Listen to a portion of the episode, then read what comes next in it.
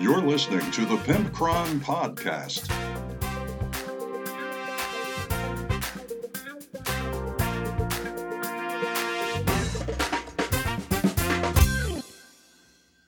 Hey, you. Hey, yeah. You that just clicked on the podcast. I appreciate you. You know that? You mean a lot to me. You know who else means a lot to me? My beautiful, sexy, good smelling Patreon patrons. Thank you all so much for supporting the show. And also GameMat.eu for supporting the show. Event 10 gives you 10% off their order. And Panhandle3D.com. Remember, 15% off with Shorehammer, S H O R E H A M M E R, one word. And you better jump on that because that expires January 1st, January 15th, something like that. So hurry up and buy some 3D printed stuff from them. Come on, do it. Do it. Pause the podcast and go do it right now. I'll wait. Okay, to be honest with you guys, I'm not going to wait because I don't know if it occurred to the people that already left, but you you can just pause this podcast anytime. So I'm just whatever. We'll we'll continue. They'll figure it out, and they'll have to uh, they'll have to come back and and figure it out for themselves. Anyway, what am I talking about today? Well, so far I'm just rambling, but later on we'll be discussing the most dangerous word in wargaming: fun. That's right. Fun is the most dangerous word. And it's because it means a lot of different things to a lot of different people, and that's when you get smacked. Uh, when you have differing definitions of fun. So hang on for the real talk there. I also have a message from Leroy Jenkins, who uh, sings all of my praises and says that I'm beautiful. So he wants to write in about the 40K uh, TV show. And also, I want to review some merchants on Forge World. Yes, they're Necromunda merchants, and uh, we will see whether or not I want them and see what kind of ridiculous price Forge World slapped on them. What have I been up to? Well, today is Christmas, so Merry Christmas to everybody.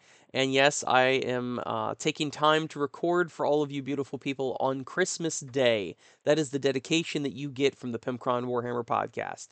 I was thinking to myself, I was thinking, Pimpcron, what could you do for all your wonderful listeners out there? How could he how could you brighten their day? How could you make their life worth living? How could you pull them off that edge, you know, off the brink? And I thought, you know what? I'll come out with this week's podcast. That's probably what's, you know, keeping all of you going anyway. So happy happy Christmas. Happy Christmas everybody, okay? Merry New Year, all that, you know, Anyway, I'm I'm just I guess in a weird mood. I don't know what's going on. It might be the hot chocolate. Uh, I have no idea. But what have I been up to? Well, waiting for the first test copy of uh, Brutal Space to come out. Um, it's in the mail somewhere. It's lost somewhere in translation, and I'm waiting for that. I played a narrative. Okay, no, I call cinematic. I came up with a new way to do battle reports for Brutality. Okay, and it's called a cinematic battle report. And so far, I've gotten nothing but praise for it. People have really liked it. If you want to go look it up, uh, I have a Brutality Skirmish War Game YouTube channel, and it's called the Cinematic Battle Report. It's a test. I wanted to see if people wanted to do, you know, wanted to listen to this. And essentially, I got the idea that what if I hid all of the dice rolls, I hid all of the rules, and I just let the brutal game, the brutality game, tell a story because that's actually what the game does very, very well with the injuries and all of that. So that's what I did. I set up a mission. It was um uh just a, a regular. It was one of the solo missions. It was a Wilden attack, is what it was. I think it's number two on the list in the rulebook. And um, it's these big monsters. I use Nurgle trolls, something like that. They're an old Forge world that's no longer made or used and they were my Wildens. And I had my actors. I love that war band. It's a traveling troupe of actors, and they're all really dramatic, and I love them. Um, so I had them assaulted by the Wildens, and I rolled all the dice. I did all the things in the background, but you never see a dice. You never see a token. And uh, I do have little red tokens for blood, just so you can visibly see who's wounded and who isn't. But they're very small and they blend into the background really well. They're dark red. They're not bright red and I basically just narrate every turn. Oh, he screams and charges at him, swinging his sword at the monster and hacks into his neck. Oh, blood starts pouring down the rib cage, and and I, I do that, and you can basically tell what's happening Um, every time someone gets wounded because I add sound effects, I did add sound effects and I did add visual effects. And people said that the visual effects really were not necessary. So that is one thing I can probably cut out. Um, there's a bunch of special effects I can add on with my video maker, um, like slashes and explosions and stuff like that.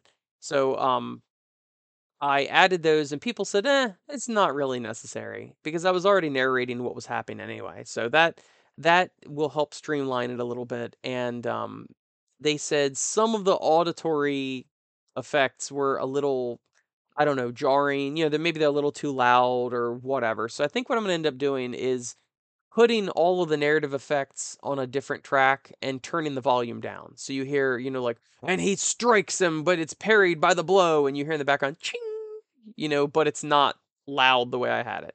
It was just a test video, but if you guys would go on there, I would appreciate you taking a look at it and telling me if you like it. So far, everybody has had, you know, a small critique here or there, like they didn't like the visuals or whatever, but they all did say they really appreciated the format of just telling a story which I've mentioned before, it's really easy to do in Brutality because of the way the game is designed, and you have so few models. You can really invest in these five models because it's just five models. It's not 100 or 70 or whatever you'd have in Warhammer.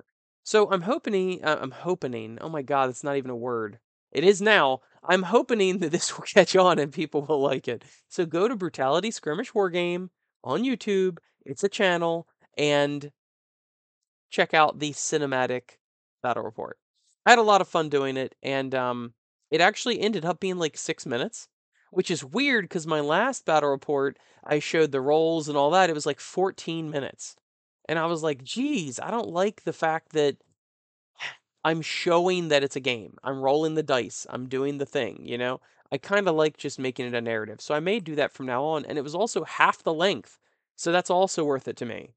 It's easier to upload, it's easier to edit, all that in addition to all that, I went to the gaming club this week and I told you, I told TJ, you prepare that anus because you're getting wrecked. Um, I actually read my book with flesh eater courts. I actually used them properly.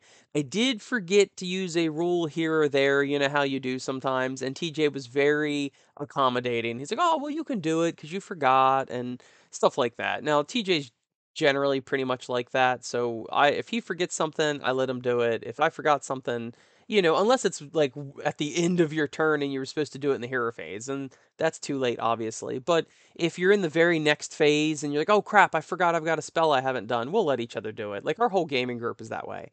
Uh, only a few tryhards are not like that in our gaming group. Um, but anyway, so I actually tried. I was in the zone. I paid attention. I pre made a list ahead of time and uh, the list had some synergy. It actually could have even been more synergistic, but it wasn't. And I really did pretty darn well. I misused a couple things and all that, but remember, this is like the sixth game ever I played with this army because I play it once, I'll get stomped, completely crushed, and then I'm just like, meh, I'll move on to another army. And I never felt like trying. And it occurred to me that in the last six months, I really haven't tried in a Warhammer game. I've been um, dispassionate about it. I have not been very attentive. I haven't been in the game. I've just kind of been going through the motions. And I feel like I went through one of those lulls that um, normal people that didn't run a convention about Warhammer and didn't have a gaming club Warhammer and all that, I think a normal person would have just checked out for six months and was like, huh, oh well, I'll just stop coming until I feel like it, right? Well, it was about in June that I told James, I'm like, I have never been less interested in Warhammer. I'm just, for some reason, I think it's the complexity of the rules, is the constant churning of the new Nephilim or the whatever Ark of the Covenant, whatever they're coming out with. And I just don't care anymore. And this Wednesday was the first time in six months that I can remember when I actually paid attention and I won. I think that's my very first win ever with my flesh eater courts. And I won, I think it was 16 to 12 is what I won, which is a decent win. It's not a, you know, showstopper or anything like that. But I did have a lot of fun. I did pay attention. He didn't have to get my attention, or I didn't have to ask him, oh, what again? Because I've discovered that I've been doing that a lot. Because I'm playing the game, I'm going through the motions, but I'm not really paying attention. And James would be like, I've got six wounds. And I'm like, oh, uh, six wounds on what? And he's like, on this ar- this unit. And I'm like, oh, what's the rend? And he's like, it's it's rend one. I already said that. I'm like, oh, sorry. And then when I take it, I'm like, what's the damage? They're like, he's like, I already covered all this, a hole. And I'm like, sorry. So that's uh that's the way I've been for the last six months, and I'm happy to basically be back. I'm I'm pretty happy to be back. Matter of fact, I even painted some Warhammer models. Can you even believe what I just said? I painted some Warhammer models. That's been a long time. It might have been the last six months. I haven't painted any Warhammer. Now I've painted a lot of brutality models, a lot of brutality models, but I don't think I've uh, painted any Warhammer models. So you might be asking, Pimpcron, what did you paint? Well, I have wanted to play my Hedonites of Slaanesh. I've owned them for two years, and all my models that I have assembled are fully painted. I mean, they're fully painted based. It's a beautiful army, and I've not yet played them. So, um, I have Sigvald, which is the named character. He's the Slaanesh mortal prince, and he's awesome. He's beautiful, long blonde hair. Um, he's like really prissy and pretty, you know, because he's Slaanesh. And uh, anyway, he's also kind of a combat monster. So I've had him half assembled, and I decided to assemble him and paint him. And uh, I did, and his paint scheme came out really well. It it uh it matches my others with the pinks and the blues and the whites, but I made all of his armor white and gold. So it's not. I usually paint him gold armor, and mine is white with gold trim and he looks very classy, if I do say so myself. So I'm very happy about that. And what else did I paint? I painted another Warhammer model, and I can't even think of what it was. Oh well.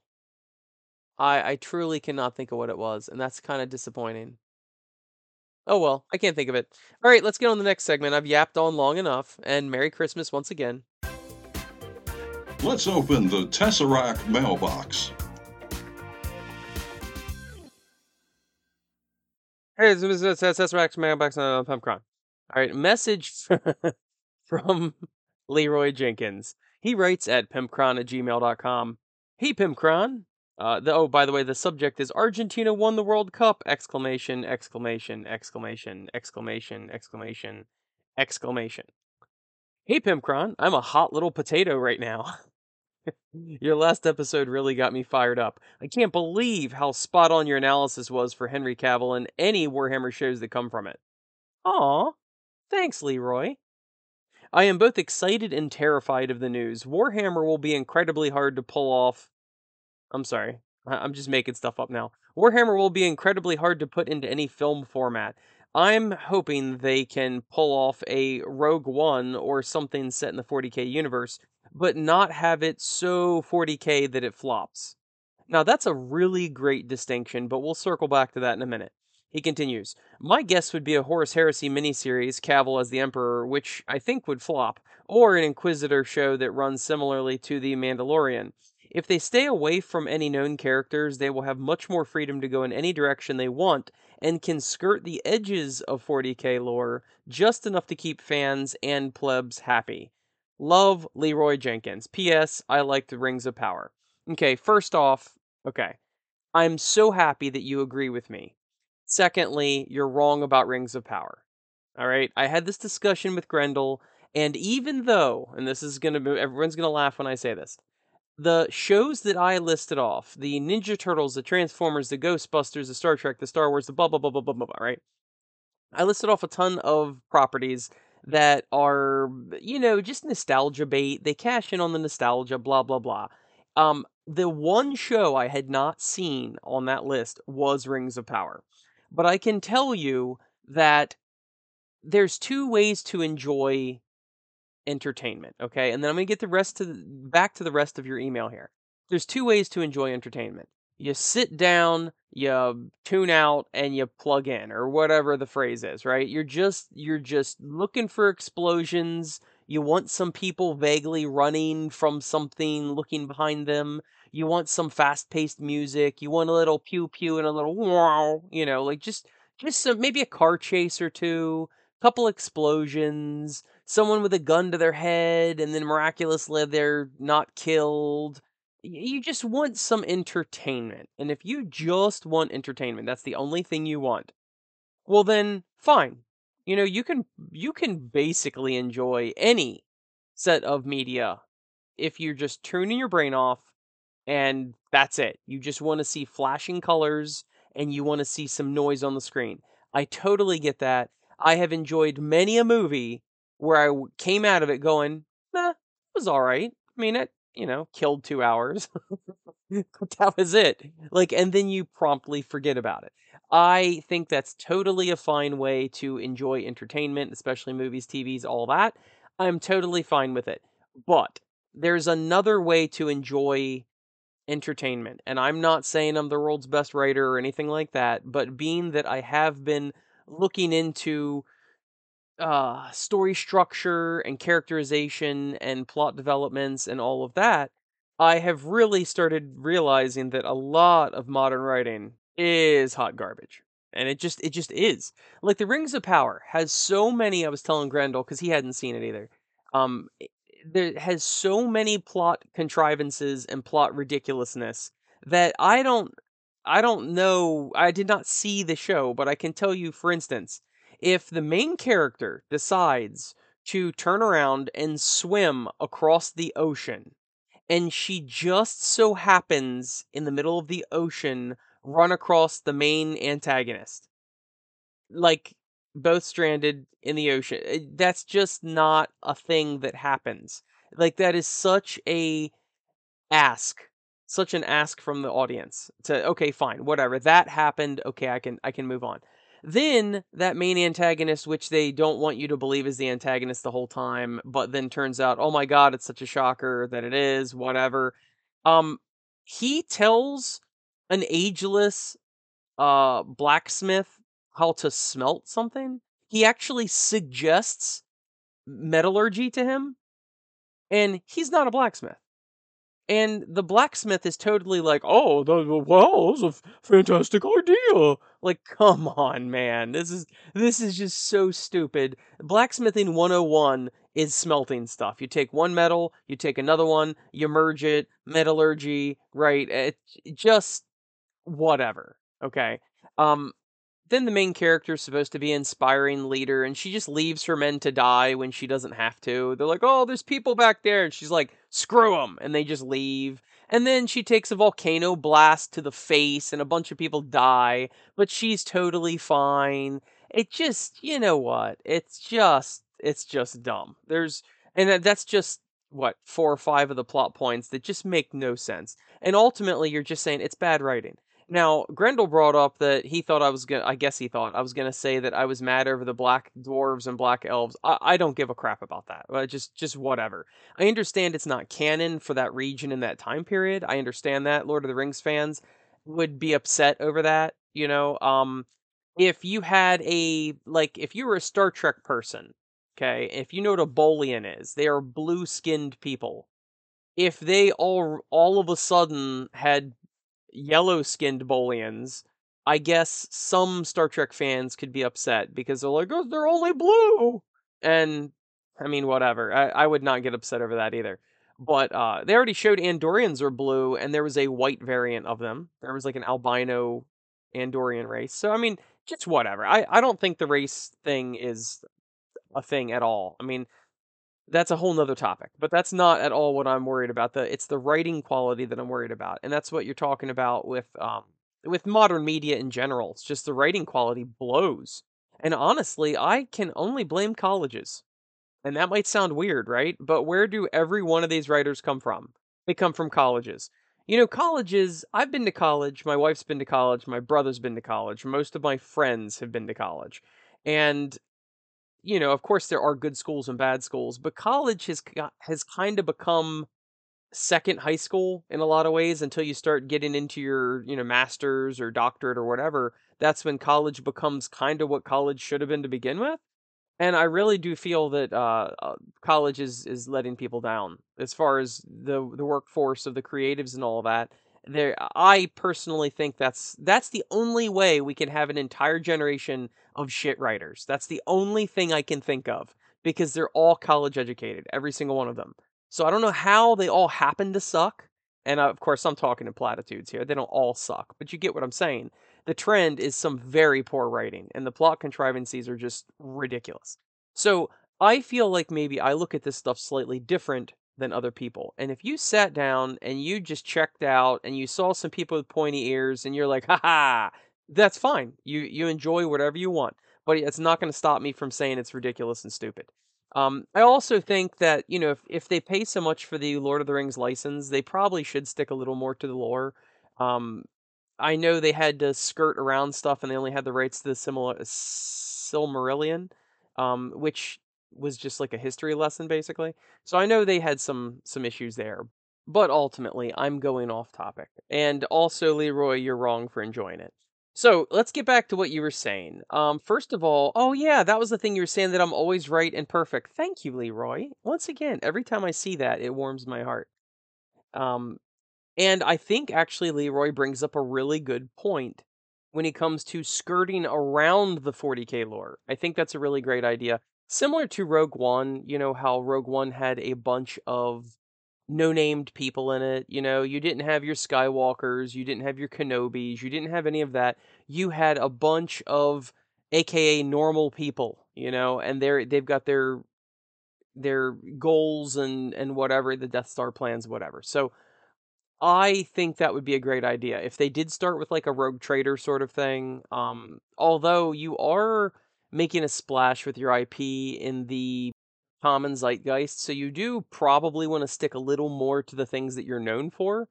You know, um, that would be like the first ever Star Wars movie, let's just say, was about Jawas. Everyone would be like, oh, it's a Star Wars is about Jawas, is what their assumption would be, you know, instead of Jedi's and all that, the rebels.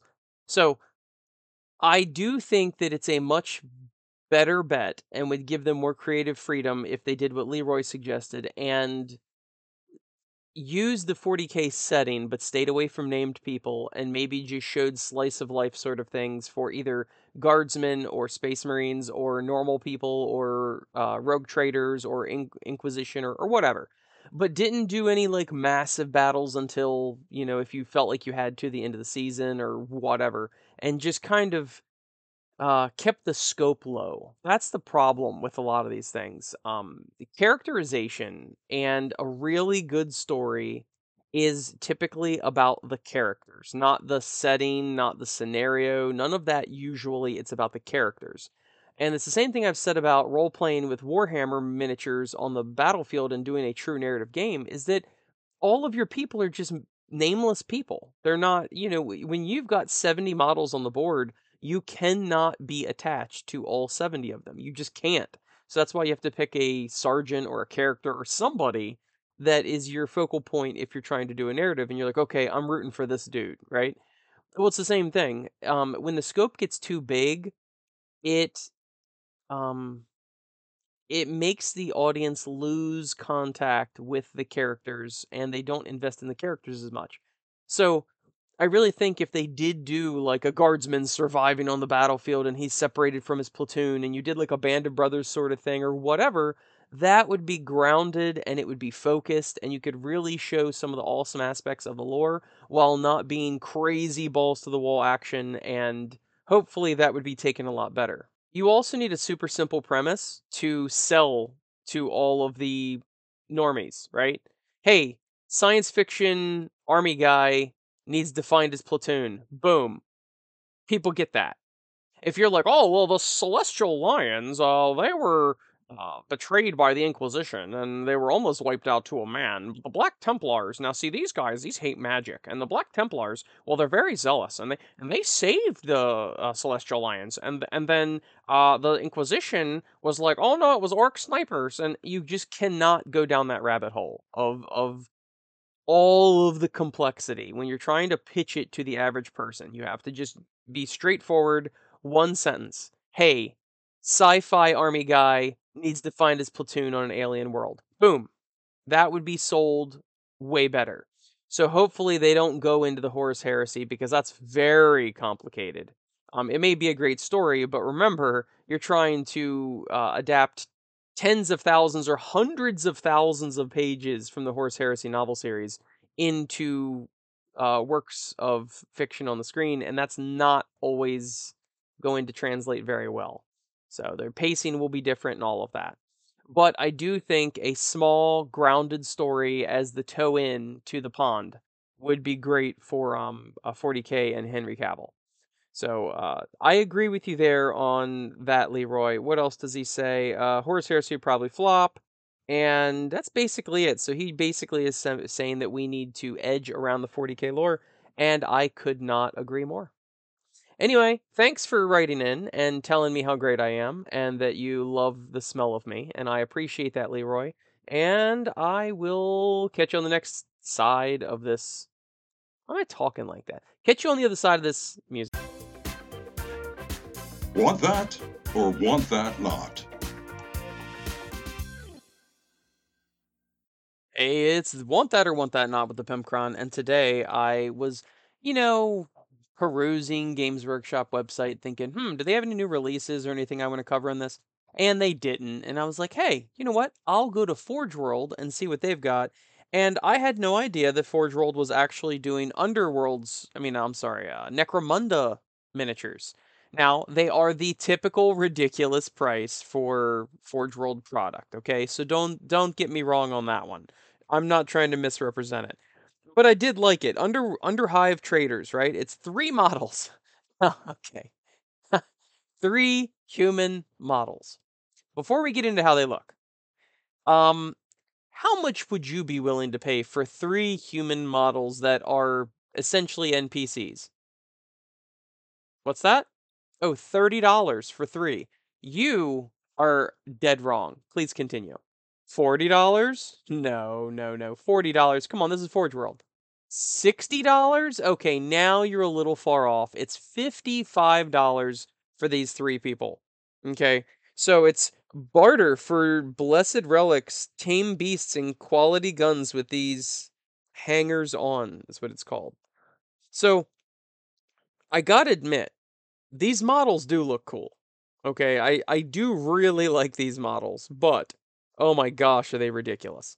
So the one guy is uh they weren't lying when they said that he was uh, a relic seller, right? He's got like a gas mask on and he's got a crutch which I really like and he's got a cherub behind him with a locked box like a like a money box that's floating behind him and he's got some bones hanging off him and it's just he's got a very cool look, right? He's barefoot, his robes are kind of worn, and he's selling this relic, and he's got uh you know those house-shaped boxes, you know, like an A-frame of a house with a peak, and uh, Games Workshop loves to put skulls in them or whatever. Well, he's got one of those hanging from his hand, like he's showing it to you, and it's a bone wrapped in this tapestry like a ribbon. Obviously, it's supposed to be like some saint or martyr or whatever, but it's a really cool touch. It's a very cool looking model. Um, he would he would fit. Of course, I'm thinking brutality for that guy. Um, he he just fits so well. I think he's awesome. Um, the next person is the animal seller, right? This guy has some serious class here. He's got a fur coat. He's got a giant lapel with fur, like white white hair fur. He's got the side of his head shaved and he's got it all like puffed up in the middle and he looks like he's got a tracheotomy. He's got this like hose coming from his throat. He's got a bionic eye. He's got these really fancy boots, like crocodile boots. I mean, this is a cool looking character. If you're gonna pay $55 for three NPCs, you at least might as well buy someone that looks cool. And this guy has tons of flair. He looks like a pimp, essentially. And in his one hand, he's holding this lizard baby thing, which is pretty cool looking. Uh, I don't know what it's supposed to be, but he's he's got one of those. It looks really cool he's got his foot resting on a crate, and out of the crate is coming a tentacle, which is pretty cool. Then he's got like a small normal sized lizard on his shoulder, which looks really neat. And then he's got one of those lynx things that uh the Eldari Yvraine woman has, whatever that lynx is. Uh, he's got a baby one of those. So he is totally cool looking. I really, really like him. He's got tons of personality, and I love that he's selling animals. So that is really, really cool. The third person is a woman, and she has uh, looks like a heavy bolter she's selling. She's got a heavy bolter propped up next to her, um, and she's holding out a pistol backwards, like handle out. Such as like she's like, "Hey, take a look at this pistol," is what she looks like she's doing. Um, she got her hair in a big ponytail. She's she's pretty cool looking. She's got a neat jacket with these shoulder pads with lines on them, and uh, it almost looks like maybe she took it from somewhere because her jacket's got like the Aquila on it, so it's almost like she bought it secondhand and it was like a military jacket or something. But once again, she's a little less flary than the first two, but she looks really cool, and I would love to have her as well. So they all look very, very neat, and I'm happy now that I found another website that I can look for models when Games Workshop is being kind of bleh with their new releases. Um, these guys look awesome. It's v- very, very cool, very characterful. They all very clearly are doing what they appear to be doing. Um, the woman's holding a big heavy bolter and a pistol, so she's obviously the weapon seller. The guy with all the animals is absolutely my favorite, and he obviously sells animals, okay? The relic seller, unless there's something on his back, um, he's probably the most lackluster of all of them. I mean, he's got the cloaks and the the gas mask and all, and he's he's pretty cool. I like the flying cherub, but he's only got one relic, it appears. So maybe he's got like another one on his back or something that I can't see. But uh, all in all, would I pay fifty five dollars for all of these? Um, how do I say it? F no. No, I would not buy $55 or pay $55 for these things. They do look cool. I give it to you. If you fork out the $55, then you are a richer man than me, but they do look cool. The problem that I see with this is that I go on Etsy a lot and I'm constantly buying models for brutality, right? And there are a million models that look equally cool and they are probably between three and twelve dollars each compared to these. And most of them around the seven dollar mark. You usually pay seven or eight dollars per model if you're buying some cool resin prints or something. So you could walk away for what twenty four dollars with some really cool looking models, or you could walk away fifty five dollars with some cool looking models. Eh, I think I'll take the resin prints, frankly. I just don't foresee, especially being that it's an NPC. It's that's pretty lame. Anyway, that is it. Let's get on the next segment. Now it's time for Real Talk with Pimpcron. Hey, it's Real Talk with the Pimpcron, and today I want to explain to you why the word fun is the most dangerous and volatile word in wargaming. I'm your host, Pimpcron. If you didn't pick up on that after 224 episodes, yes, this is me. I'm talking to you. This is the real talk. So, everybody loves fun, right? You love fun. I love fun. We play for fun, don't we? The most competitive guy loves fun. The most casual guy that doesn't know his rules loves fun. Everybody loves fun. Serial killing for serial killers is super fun, right? Mass murders just have a big old ball of fun. Yeah. So do uh, nurses taking care of their patients, saving lives, curing illnesses. Oh, that's fun. Oh, yeah. Everybody loves fun. But if you did not just pick up on the very thinly veiled allegory there, uh, fun has a lot of different definitions. So I love when people, this is me, just James and I were talking about this. Uh, when you meet a new person a very common thing for them to say is, "Oh, I just like fun games. Yeah, just fun. You know, just fun." And then the biggest misconception in wargaming is that when you think their word fun means your word fun, which can be two very different things, especially in the bedroom or in the boardroom or anywhere. Fun has very different uh, meanings.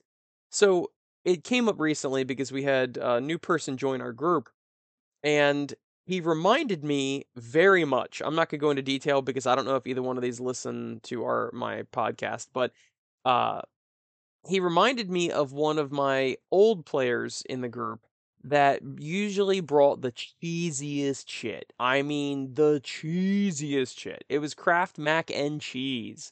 So he would bring, you know, 17 of the worst thing in his army and he'd be like, oh, just a fun game, you know, just a fun, just for fun.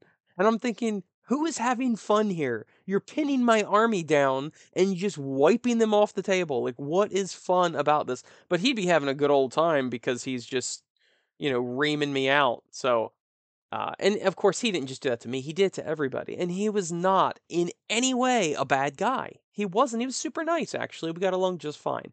But he would bring the nastiest crap and call it fun. Which, of course, for the new people that didn't know him, he goes, Oh, let's just have a fun game. And they're like, Oh, okay, cool. And then he brings, you know, 17 Tyrannofexes or something. I'm just being ridiculous. But it's like, what? this is not fun. And he's like, oh, it's just a fun list, just a fun list. So, of course, I wanted to define uh, exactly what the different types of fun are and what to look out for. Okay. The truest version of fun would be that you are enjoying how the game is playing out. And I think that goes for basically anybody, right? If you're hardcore competitive and you're enjoying how the game is going, then you're having fun. If you're the most casual and blasé about it and you're enjoying how the game is going, well, that's fun. So that actually is a common ground, but then it goes actually to how the game is playing out and what you determine is fun. For instance, I love a close game. I almost don't even want to play a game if I don't think it's going to be close because I want both of us to have an equal chance all the way up to the very end. I want it to be just a few points difference. I want a couple key rolls to make or break the game and I want all of that. That is what I want. I want to enjoy myself and I want my opponent to enjoy myself. Uh, him I want him to enjoy me too, okay? You know what I mean.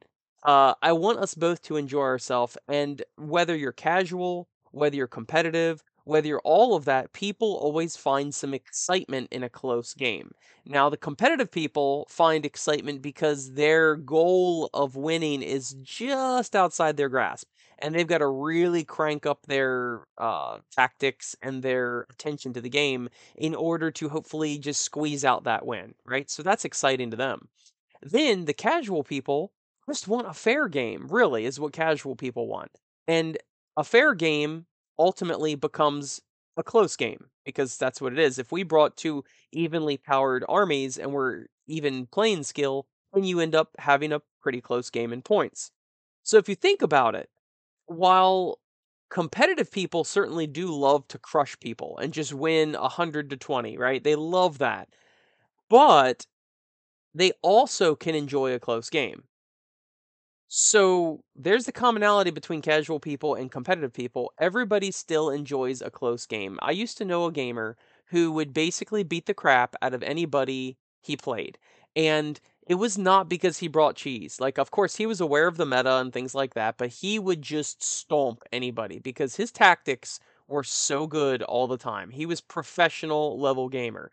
I don't know if he ever actually did tournaments or not, but he knew his book, he knew your book, he knew everybody's book, all the stratagems, all the everything, right? And one of the best gamers I ever met in my life.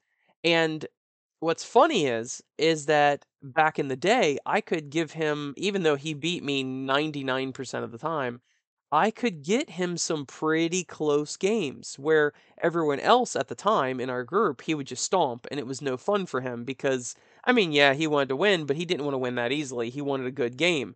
And a good game means close. So the couple times that we were like tied and he still ended up winning anyway, you could tell on his face he was so excited. He was so like, "Oh my god, this is awesome." He was so amped about it because he was enjoying a close game. And the one or two times, I know I beat him one time, and we probably played two two dozen times total the one or maybe two times that I ever beat him, he was ecstatic. He was like, "Oh my god, that was such a good game!" Because I certainly didn't beat, uh, smash him. You know, I certainly did not um completely crush him, but I did squeak out a win over him, and he was just ecstatic. So it's funny that eh, fun games can mean so much to different people, so many different things to different people. But ultimately, if you can have a close game, that is where the commonality of basically everybody enjoys a close game. Now, they enjoy it in slightly different ways, but they can still enjoy a close game. Now, how do you get a close game? Well, skill level does have a big part in that, obviously. A, a, big portion of that is knowing your army, knowing your opponent's army, all that, knowing the options on the battlefield. But another part of that is setting restrictions. Because the more restrictions you have, the hopefully more balanced the game will be, right? Uh, specifically, I love the Highlander format. The Highlander format cuts out most of the nonsense in armies because if you've got one really good unit that your whole army linchpins on, guess what? You can only take that one unit. I mean, you can max it out or whatever, but you can't take three of those units because you just can't. And that cuts out the majority of the cheese. Now, of course, obviously some armies are better than others and whatever, but I think we should always be trying to tweak the rules or tweak our lists so that our games are close. And I don't think that's something that people usually think of when they think of fun. The competitives think of just crushing, and the casuals think of enjoying their self, in other words, a balanced game. But a truly balanced game would be pretty darn close. So it's an interesting thing how we use the word fun, and especially the people that love to bring nasty cheese uh, loves to use the word fun, but I almost feel like that's a wolf's and sheep wolf in sheep's clothing, kind of.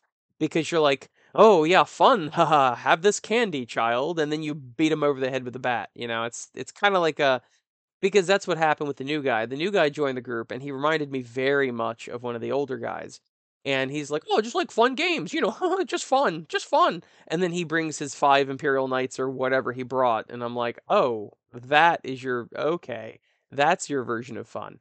And then he was telling us that uh that oh yeah, I uh I used to go to this other store and I just lost every single game I ever played. So I kept, you know, buying the more and more powerful stuff so I could finally win. And then I came over here cuz you guys have a bigger group. And uh and then I'm like, "Oh, yeah, well, awesome cuz nobody wants to play you now because all you bring is the cheesy crap."